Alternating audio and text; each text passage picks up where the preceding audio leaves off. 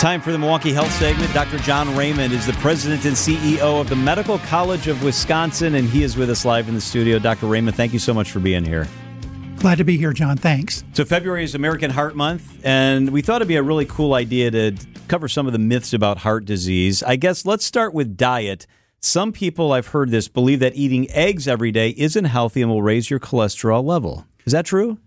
No, that's a myth, huh. believe it or not. And I used to avoid eggs as well. So this might be a surprise to people. But for most folks, eggs are healthy and a great source of nutrition. A typical egg contains six grams of protein, some micronutrients, only 75 calories, and five grams of healthy fat. Um, so for most people, the 200 milligrams of cholesterol in an egg actually doesn't move the needle on their hmm. cholesterol. So it's okay to eat a single egg or even two each day. And as always, consult with your doctor first about your specific situation. So, so much you can do for heart health. We were talking about cardiovascular uh, training last week, or just being active and, and getting up and, and moving and getting that circulation. But as it pertains to diet, Dr. Raymond, what role does fat play? Are, are all fats bad for your heart? Um, it's a partial myth that fats are bad for you. Um, bad fats do raise your cholesterol level and increase your cardiac risk. So there are two kinds of bad fats trans fats or partially hydrogenated artificial vegetable oils or saturated fats that you get from eating red meat and animal products. And those are, um, they're bad for you. So these are typically found in baked goods, processed foods, and meat products. Now, good fats um, can actually um, reduce your risk risk of heart disease, and those would be omega three or omega six fatty acids that are mostly found in fatty fish, seeds, nuts, and plant oils that are liquid at room temperature. So, if you're looking at fat content, if you pick up a can, you look at the back, and you're looking at nutrition facts. Saturated fat is usually different than total fat, but is it the saturated fat that you should sort of focus on as a maybe a, a decision maker on if you're going to have that or not? Yeah. So you, again, you don't want to have partially hydrogenated or trans fats or saturated fats. So those would be what you would look out for. All right. We hear advertisements all the time that talk about heart health. Superfood, something that's often talked about as being able to prevent heart disease. Is that true? Um, partially true.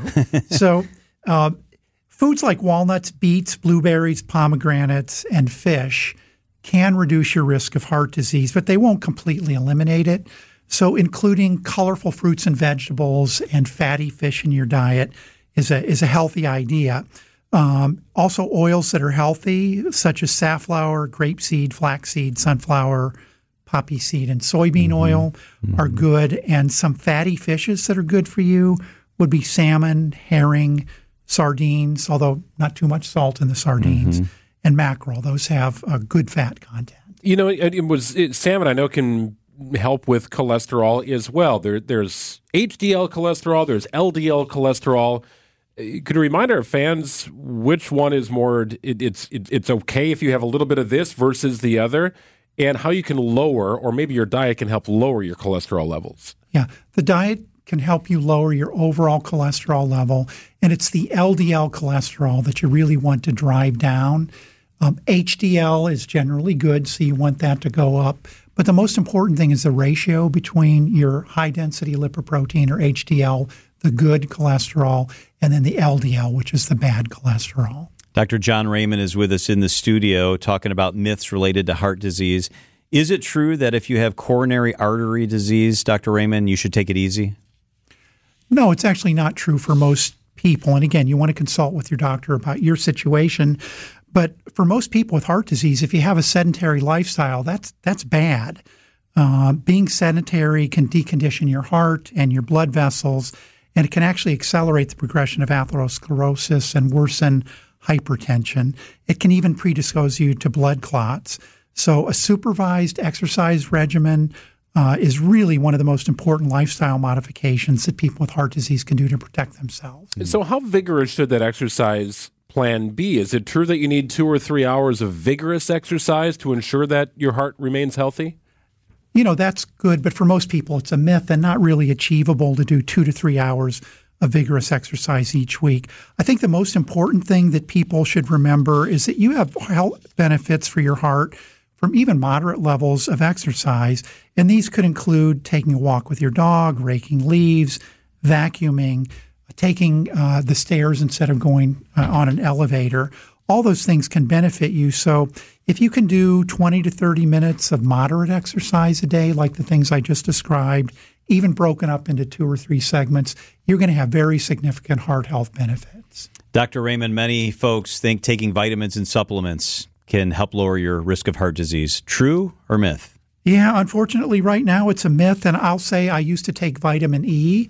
Um, and what, what the American Heart Association says is there's currently no scientific evidence that shows any heart benefit for consuming vitamins and antioxidants like vitamin C, vitamin E, beta carotene, quercetin, selenium, you name it. There's a whole list of those, coenzyme Q.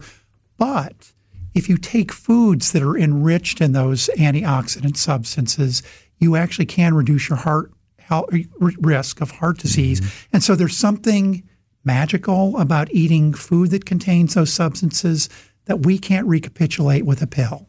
I'm going to ask you about gender as well. There is a common perception that heart disease is more of a man's issue. Is that true?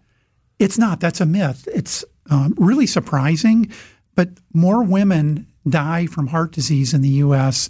than men. And it's been that way every year for the last 40 years. Um, so women and men both have very significant cardiac risk. And for women, that risk increases when they become postmenopausal. And so a lot of the cardiac deaths in women happen after the age of 65. And the symptoms of heart disease and coronary artery disease in women are generally the same as they are in men, but they can be much more subtle. Um, so, neck, jaw, shoulder, upper back, and even belly pain can be a symptom. Mm of heart disease in women, shortness of breath, pain in one or both arms, nausea, vomiting, lightheadedness, sweating. And what seems to be different about women is that there doesn't necessarily need to be an exercise induced component, that these symptoms that occur at rest could be warning signs that they could be having heart disease. Great information. Dr. John Raymond is the president and CEO of the Medical College of Wisconsin. Dr. Raymond, thank you so much. Thanks, John and Greg.